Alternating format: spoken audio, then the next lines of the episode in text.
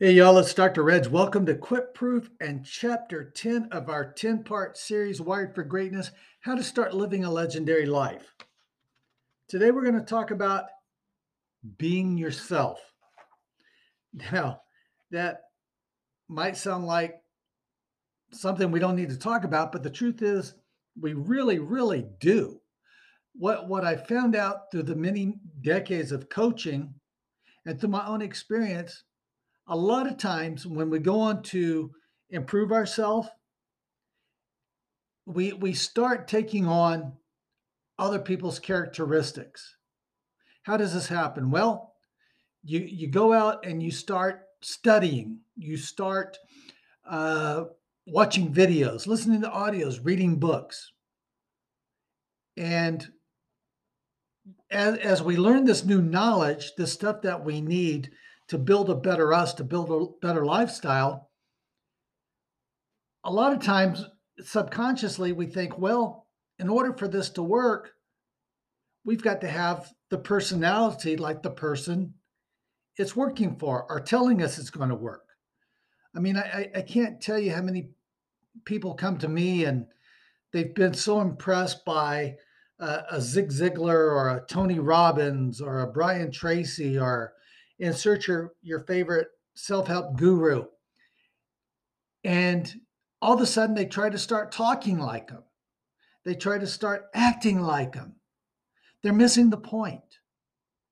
We're supposed to mirror what successful people do but that's as far as actions and reactions not personalities. Take the things that these people teach from experience, from their life lessons, from their clients' life lessons. But don't take on their personalities. Be you. Be comfortable in your own skin, physically, mentally, emotionally, and spiritually. And let me tell you one more time be yourself. Don't feel pressured into acting like someone else just because they're more successful too often that's actually going to slow down your success. Copy their actions and reactions, but not their personalities.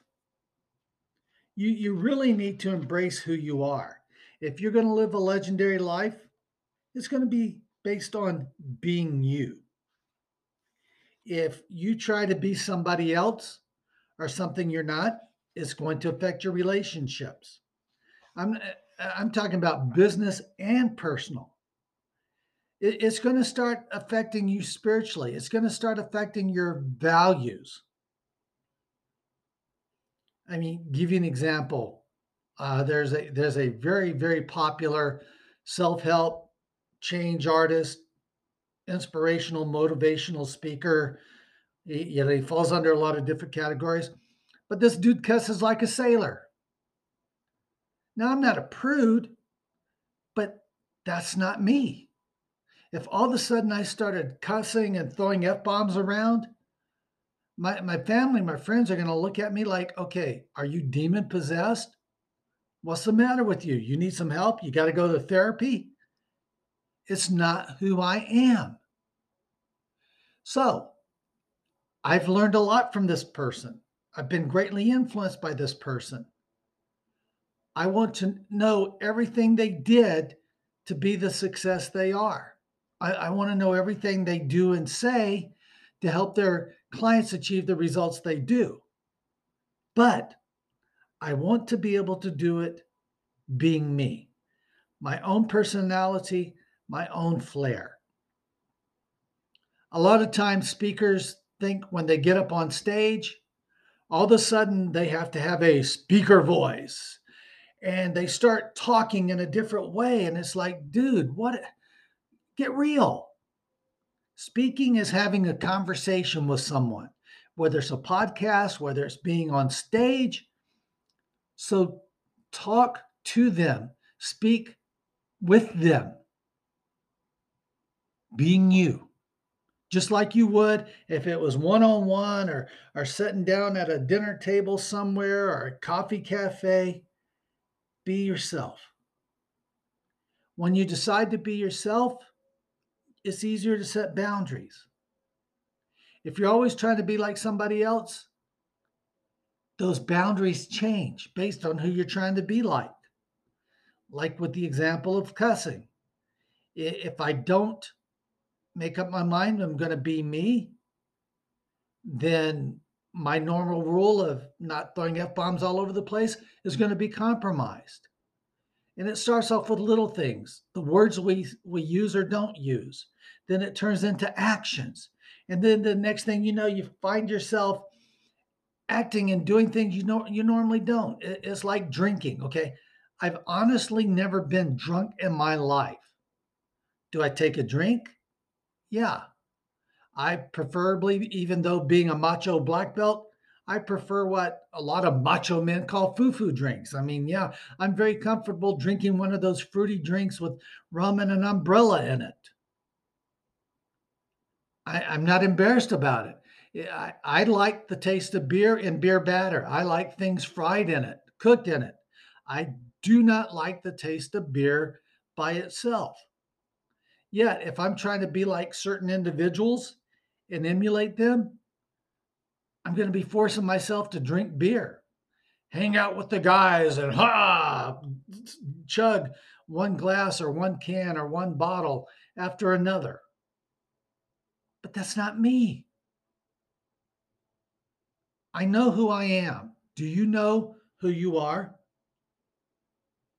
Here's your homework assignment write down the things that make you you.